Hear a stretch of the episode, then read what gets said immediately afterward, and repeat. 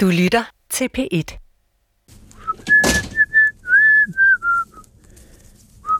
Margrethe Vestager sidder og fløjter, mens jeg indstiller mikrofonerne, så vi kan strikke sammen og tale om magt. Du skulle lave et helt, øh, du skulle lave en programrække, der hedder Ret og Vrang. Ja. Som, øh, som handler om, at mens man laver håndarbejde, så snakker man om øh, livets små og store spørgsmål. Præcis. Alle vil tæt på Margrethe Vestager. Det vil jeg også. Lige nu er hun det nærmeste, man kan komme på en international rockstjerne i europæisk politik. En dansker fra Vestjylland, og nu så mægtig, at selv Donald Trump har givet hende et øgenavn. The Tax Lady. The person at the European Union that is in charge of taxation hates the United States more than any person anywhere in the world.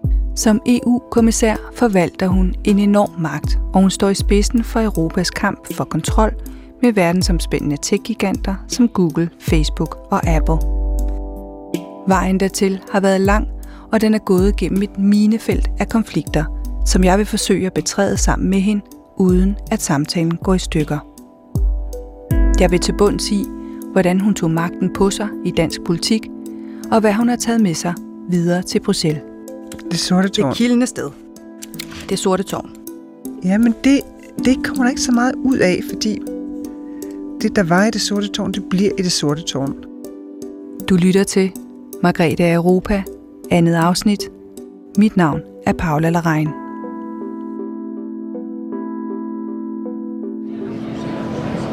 Valgrunde er afgjort. Hans Skov Andersen fik 52 stemmer. Margrethe Vestager fik 192 stemmer. Selvom Margrethe Vestager har udøvet magt længere end de fleste på hendes alder, er hun langt fra prototypen på en magtperson. Hun syr sit eget tøj, og hun strikker gerne på arbejde og til sine medarbejderes børn. Jeg strikker også, og har fået hende med på at gennemføre samtaler om Margrethe og magten, mens vi sidder og strikker. Magt er tabu, og jeg forestiller mig, at en afslappet stemning kan gøre det lettere at tale om et emne, der også kan blive meget personligt og måske ligefrem ubehageligt. Varsler du sådan en ny og mere aggressiv stil? Jeg håber, jeg varsler en mere engageret stil i hvert fald. Jeg er landsformand, og mit ansvar det er, at partiet kører, som partiet bør køre. Det er ikke at, at diskutere den slags ting. Det er gruppens afgørelse, hvem de vil se regeringen med efter råd fra partiet. Ikke? Har du sådan en idé om, hvor store de radikale bør være, efter din mening? Større i hvert fald. Du blev landsformand som 25-årig. Men synes du, det var ungt dengang? Tænkte du over det? Altså, jeg tror, den eneste grund til, at det på en eller anden måde kunne lade sig gøre, det var lige præcis, at jeg ikke tænkte over det. Altså, at jeg var ikke klar over det. Altså, selvfølgelig, jeg var klar over det som sådan en, en formel ting. Øh, det var jo helt åbenlyst. Men, men jeg var ikke klar over, at, at jeg var for ung til det. Og derfor så gjorde jeg det jo. Fordi jeg, jeg tror, hvis jeg, hvis jeg i dag ser tilbage på mit 25-årige selv, så vil jeg tænke, hvad tænkte du på? Altså, hvordan i himlens navn kunne du finde på at kaste dig ud i det? Og det tror jeg, det var fordi, det gik simpelthen ikke op for mig, at jeg var for ung til det. Det er vel det, man kalder ungdommens mod. Altså, at man netop er blind for erfaringen, og derfor tænker, jamen, det kan jeg godt. Altså, ungdommens mod er en, en, en super, super drivkraft. Og, og det, der var min overvejelse dengang, det var, at det værste, der kan ske, det er, at jeg taber. Og jeg vil være meget klogere på den anden side af den oplevelse. Og så vandt jeg jo så med, hvad ved jeg, tre fjerdedel af, af landsmødestemmer. stemmer. Så, så jeg, jeg tabte ikke, og så, så stod jeg jo så der med det. Men der, der tror jeg lige præcis, det du siger med, med, med ungdommens mod, det, det, det bærer en langt igennem. Hun var også meget ung, da hun blev minister første gang. Det var i Poul Nyrup Rasmussens regering. Hun blev hentet ind som undervisnings- og kirkeminister, selvom hun ikke havde opnået valg til Folketinget. Som 29-årig blev hun dengang den hidtil yngste kvindelige minister, og også den første, der fødte et barn under sin ministertid. Der havde jeg igen lidt ungdommens mod. Altså, hvad, hvor svært kunne det være? Men det, der er ved ministerværet, det er, at det, det er ligesom at få lagt en, en kåbe på skulderen. Og folk respekterer kåben. Og det arbejde, man selv har at gøre, det er jo, at man så selv kommer til at bære den. Altså det ikke er kåben, der kommer med en, men det er en, der kommer med kåben. Og, øh, og det tager noget tid, fordi øh, tit som minister, det er i hvert fald øh, galt for mig, øh, de fleste gange, så kommer man jo med en interesse, og man har arbejdet med stoffet, men jo uden at have en, en, øh, en dyb øh, indlevelse og indsigt i emnet øh, nødvendigvis. Man kommer med sine idéer og sin politik og sine værdier, og derfor så er det et arbejde ligesom at, at vokse, så man selv bærer kappen. Øh, og det, det oplevede jeg meget på den måde at, øh, at der er en, en umiddelbar accept af, at, at nu har man nu har man ministerkuppen på, så er man minister. End of story. Men, men så er der bare et stort arbejde for en selv og med ens medarbejdere og de mennesker, man har tæt på en, at, at det så også bliver, hvad skal man sige, bliver virkelighed. Altså, at du selv øh, kan, kan sætte dagsordenen og sætte dig igennem, fordi du har, du har lært noget, du har fået indsigt, du er blevet mere erfaren i, øh, i jobbet. Margrethe Vestager har overtaget posten som leder af det radikale Venstre efter Marianne Hjelved. For en halv time siden fortalte Margrethe Vestager på et pressemøde om partiets nye kurs. Men først så vil jeg gerne på hele gruppens vegne rette den varmeste tak til Marianne for et lederskab gennem næsten to årtier, som øh, er helt unikt i det radikale Venstres historie. I 2007 overtog Margrethe Vestager lederskabet for de radikale efter Marianne Hjelved. Et håndværkertilbud, som hun selv formulerede det. To fremtrædende medlemmer, Nasser Carter og Anders Samuelsen, havde forladt partiet og formet ny alliance. Morten Helve Petersen, tredje generation i partiet, blev ikke formand, som de havde ønsket sig. Ganske som Machiavelli ville have anbefalet det, blev Morten Helve så heller ikke næstformand det er en skam, der ikke er flere, der kan være ledere, fordi der var så stor efterspørgsel øh, efter at, øh, øh, at være nummer et. Øh, men det er jo bare det, der er ledelsens natur. Det er, at, at der er kun én, der er nummer et. Man kan godt have, have flere i hierarkiet, men der, der er en, der har hovedansvaret. Der er en, som står forrest. Men det er også der, hvor det bliver svært, ikke? Fordi man er jo i politik leder blandt ligesindet i en gruppe af meget forskellige mennesker, som man jo ikke selv vælger. Det er jo vælgerne, der vælger dem. Mm. Og hvordan får man altså idealerne om, at der skal være plads til, at folk er forskellige, til at øh, passe sammen med, at man skal finde en retning at gå i? Det kræver også meget, og det kræver mange diskussioner. Øh, men det kræver også en kultur for, at når tingene så er øh, faktuelt belyst, holdningsmæssigt gennemdiskuteret, og der er truffet en beslutning, at så står man inden for den beslutning. Hvis man har sådan en kultur, så kan man godt få forskellene til at spille sammen, også i en politisk gruppe. Mm. Er det noget for den gang, altså i øh, overgangen, hvor Morten Helve jo så ikke blev næstformand eller næstkommanderende, men det blev Morten Østergaard, som var på det tidspunkt et ubeskrevet blad. Øh,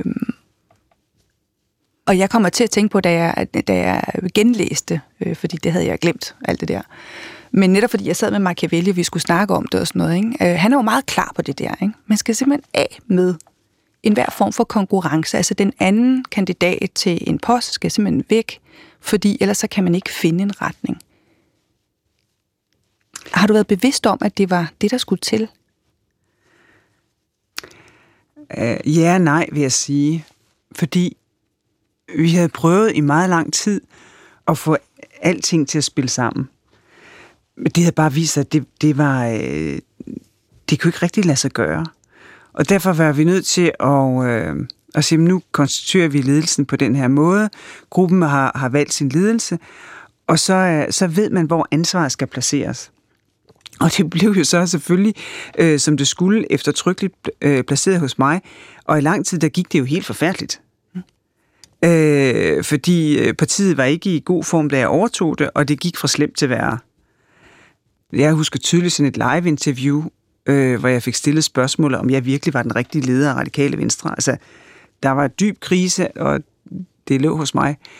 Og så sad jeg en dag på mit kontor, virkelig, virkelig dårlig humør, langt ned i kælderen, og så på, øh, og kom sådan til at se på, hvordan jeg egentlig havde indrettet mig. Jeg har altid forsøgt også at gøre mit kontor til et personligt sted, altså et sted, hvor man kan se, der er taget stilling til, hvilke ting der er her, og jeg har haft sådan nogle kilimtæpper, som jeg har flikkende på gulvet, og så slog det mig, Jeg kan bare rulle dem sammen og tage dem over skuldrene og gå min vej. Der er ingen, der siger, at jeg skal. Jeg behøver ikke at blive her. Jeg kan gå min vej, jeg kan aldrig se mig tilbage, jeg kan tage en læreruddannelse, jeg kan gøre et eller andet. Og det gjorde, at det gik op for mig, at jeg virkelig gerne ville. Så jeg kunne vælge det til. Mm. Og det giver en meget stor frihed. Det her, det vil jeg gerne. Og det kan andre folk øh, mærke omkring en. Og det vendte ikke fra den ene dag til den anden, men det var i hvert fald, det var med til at sørge for, at vi kunne vende tingene.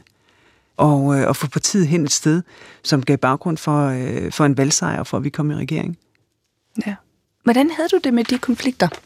Jamen, det har jeg lært undervejs at sætte pris på. Fordi det, der er med en konflikt, det er der, man har åbenhed over for, at, at noget andet kan ske. Mm. I en konflikt er tingene jo i opbrud. Der kan ske noget nyt. Og det gør, at jeg har sådan lært mig at øh, også at kunne leve i, i konflikten. Altså træk vejret helt ned i maven, fordi konflikten er en integreret del af politisk arbejde, og uden konflikter, så flytter ting sig ikke. Og det hører jeg, du siger, og jeg ved, det kommer fra dit hoved, når du siger det. Og jeg forstår det 100%, men jeg kan godt mærke på dig, og selvom der er halvanden meter imellem os, jeg kan mærke på dig, jeg kan høre det på din stemme, jeg kan mærke det i dit strikketøj, at du synes alligevel, det er lidt ubehageligt. Altså, at konflikter er ubehagelige. Jamen, det er du fuldstændig ret i. Og jeg søger heller ikke konflikter. Og jeg skaber dem ikke selv med vilje. Det kunne jeg ikke drømme om. Altså, så i den forstand, så bruger jeg ikke konflikten som et redskab. Men jeg har lært, at når de er der, så bliver jeg nødt til, til at, altså lige præcis at kunne trække vejret helt ned i maven, fordi det går ikke over lige med det samme.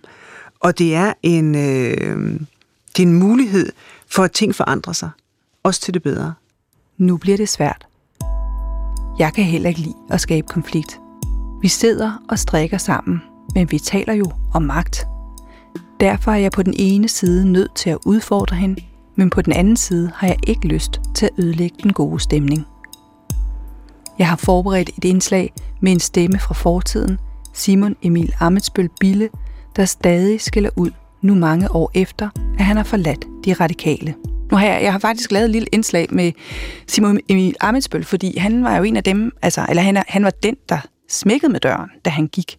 Og han sagde meget klart, at det var på grund af dit lederskab. Og nu har jeg simpelthen bedt ham om at kigge tilbage og kigge på. Jeg synes selv, han er lidt barsk i det. Men nu mm. må du lige, uh, lige lytte til det. Nå, jeg skal lige sætte den over her. Men det var flere ting. Man kan sige, der var selvfølgelig både den konkrete ledelsesstil, men der var selvfølgelig også nogle øh, strategiske uenigheder med, hvor skulle øh, det radikale venstre hen. Øh, dengang, det kan jo lyde fjern nu, der talte man om det, der hed, øh, altså, er det muligt at påstå et VKR-flertal? Øh, skulle de radikale gøre sig mere lækre i forhold til også at samarbejde med de borgerlige? Øh, det synes jeg. Og det havde vi også talt om, og det afviste hun så øh, meget drastisk midt under valgkampen i syv og sagde, det var kun med Socialdemokraterne. Og... Så jeg synes, det var sådan meget enrådig ledelsesstil. Og jeg synes måske også nogle gange, at tingene var meget firkantet i det daglige. Altså, jeg synes måske lidt folketingsmedlemmer pludselig blev reduceret til, til medarbejdere og mere til folkevalgte. Nu skulle det strømlinjes og ensliggøres og, og meget lidt spillerum øh, til den enkelte. Og ja, det ved jeg ikke. Jeg tror stadig, der var meget spredt i mig, så det, det er svært ved at, at indordne mig måske. Altså hun efterlod nærmest et parti i krise en gang til, Øh, og man fik jo også et af de dårligste valg i historien, så da man havde siddet i regeringen, jo ellers klaret det helt fantastisk med at sidde i den der regering.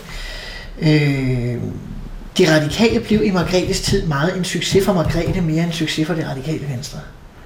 Øh, og hun er jo meget stærk, og det er der meget godt at sige om, og derfor får man også meget indflydelse.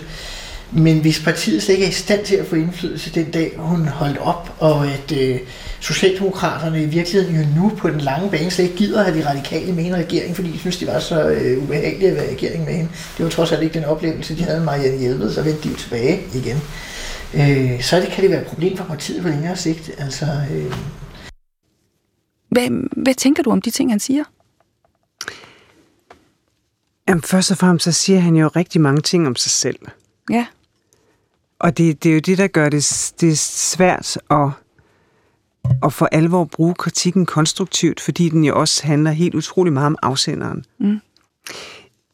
Det er meget sådan den udefra kommendes blik snarere end det er, øh, det er sådan det, det indlevede. Fordi Simon Emil, han træffede jo sin, sin egne valg, og som han jo også siger selv her, han var meget uenig, både i, øh, i, i formen og øh, positionen, øh, og den strategi, vi forfulgte, og til, også i substansen. Så i den forstand, som siger, mm, så var det måske meget godt, at han, øh, at han, at han træffede en beslutning om så at ville noget andet. Mm.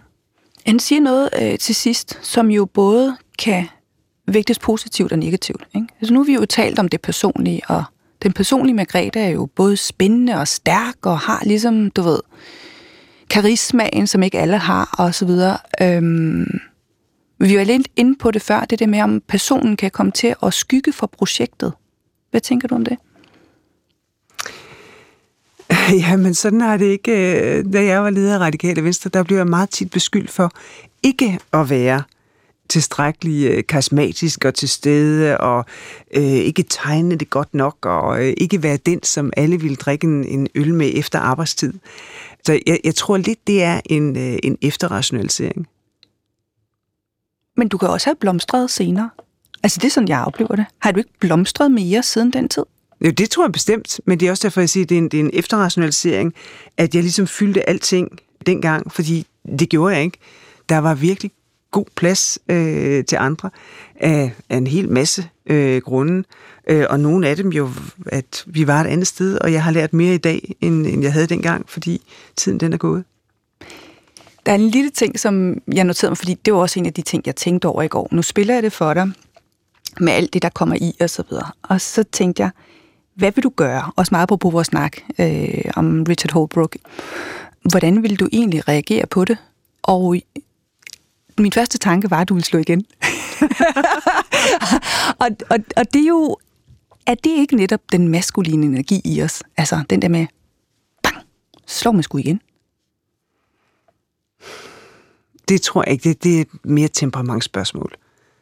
Det, det tror jeg, det er. Er du temperamentsfuld? Ja, men, men, men mås- måske, hvad skal man sige, øh, klogere i, i 50'erne end i 40'erne, og klogere i 40'erne end i, øh, end i 30'erne. At det bringer ikke særlig meget øh, med sig, ligesom at give efter for temperamentet.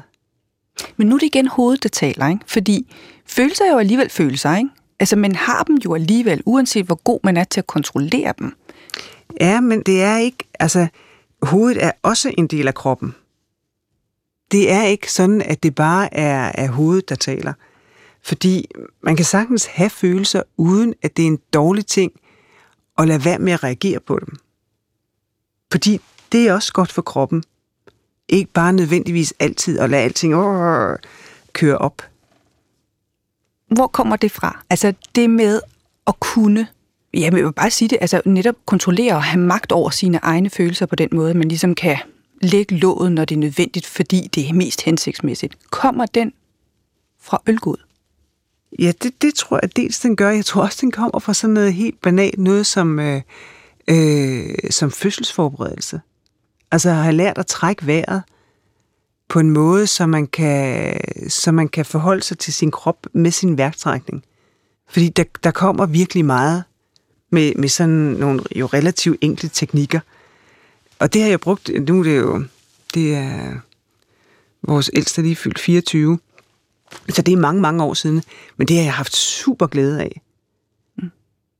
Og det er fordi, at øh, hovedet og, og hjertet og maven hører jo sammen. Og derfor så er tanken og følelsen og vejrtrækningen, det er ting, der skal spille sammen. Dels at trække vejret, men så også sidde stille og lade tiden gå. Og så lade være med at fare afsted og tænke, noget må gøres, nu må det løses, et eller andet, et eller andet. Men at lade tiden gå og lade det synke ind og være til stede i det der kaos, og så finde ud af, hvor, hvor er jeg egentlig selv i det. Og derfra at kunne sige, det her, det vælger jeg til, også selvom det ikke er min natur. Det er ikke min natur at skabe konflikter eller søge konflikter. Det er ikke min natur at være øh, festens centrum eller nødvendigvis at stå forrest. Men det, som jeg gerne vil, og det, som jeg brænder for, det kan jeg ikke, det kan jeg ikke, det kan jeg ikke øh, arbejde med uden konflikt. Og uden nogle gange at gøre mig selv til centrum. Og uden at stå ude på scenens kant og ville engagere folk i det, som jeg gerne vil have, vi gør sammen.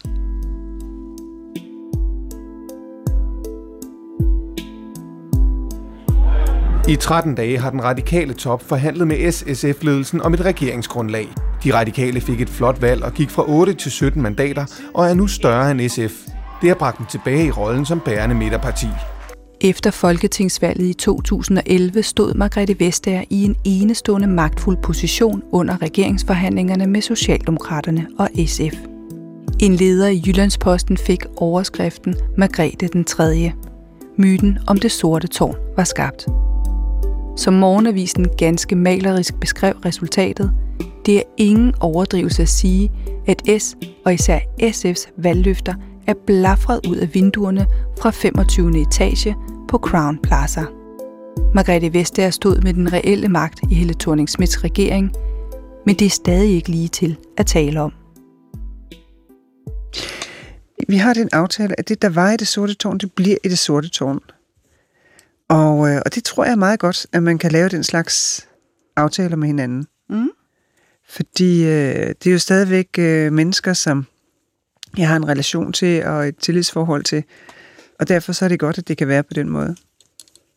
Ja, så selve indholdet, men øh, skal vi ikke tale om. Men jeg tænker på, hvordan det er blevet set, altså øh, udefra.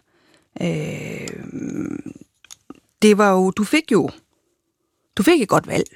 Vi havde et rigtig, rigtig godt valg. Så det var et, hvad skal man sige, det var en, en mulighed for at kunne, og kunne få noget politik igennem. Og du fik meget politik igennem. Det, som folk, der ser det udenfra, undervurderer, det er jo det der helt grundlæggende, at der skal to til en aftale. Hvis man ikke vil lave en aftale, så kan man ikke lave en aftale. Og det hænger nok lidt sammen med, at vi jo selvfølgelig lever i en øh, medieret virkelighed, hvor der skal være vinder og tabere for at, hvad skal man sige, historiefortællingen den går op. Og derfor så, så bliver det ligesom overset, at der skal være altså to til tango, der skal, før man kan lave en aftale. Men selvom man ikke går ind i det, hvad skal man sige, øh, i det sådan konkrete, kan man så udlede en eller anden form for læring af det? Altså, det, der var mange ting, synes jeg, som fungerede super godt, fordi vi var, vi kom så tæt på hinanden undervejs. Så vi vidste faktisk meget om, hvad det egentlig var, vi ville. Og derfor så havde vi jo sådan en, øh, hvad skal man sige, en regeringsmanual, som vi så kunne gå frem efter. Vi havde et, øh, et program, øh, vi vidste, hvad vi ville. Og det kunne man ikke have lavet før. Og, og nok heller ikke efter, fordi når først regeringen så er i gang, så kører det, og der er masser af ting. Og det, det synes jeg var meget positivt.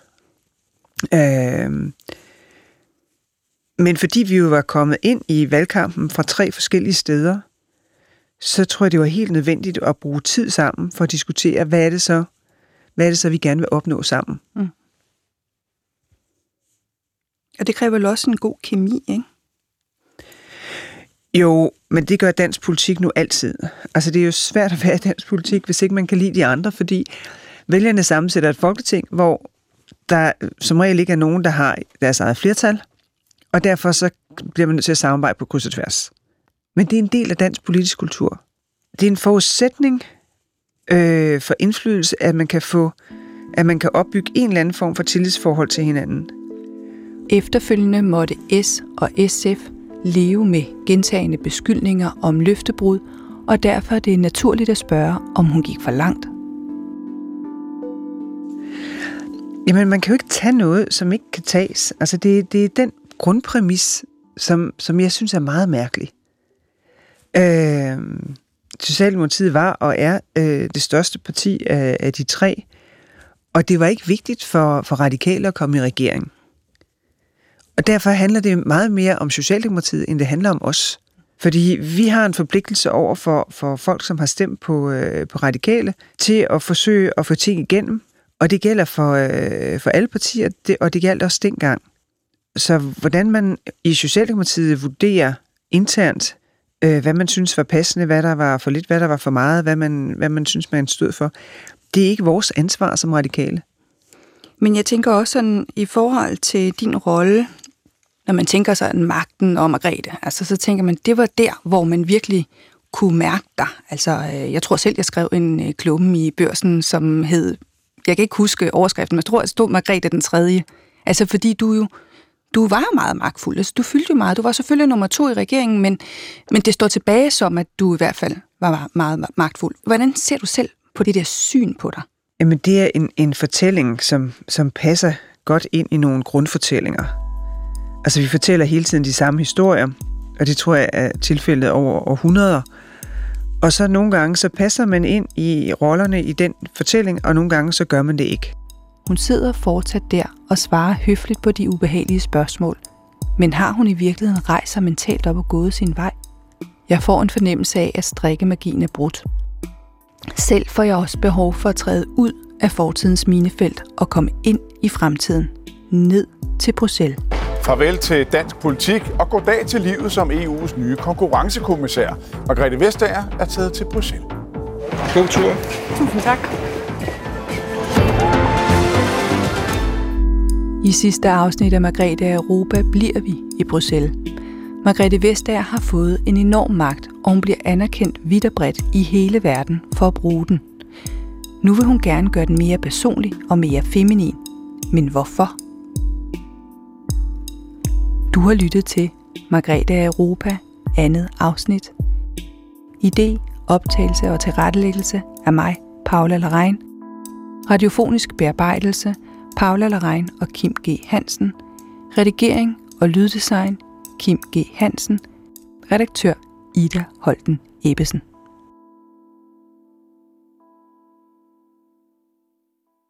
Du kan høre flere P1-podcasts i DR's radio-app. Det giver mening.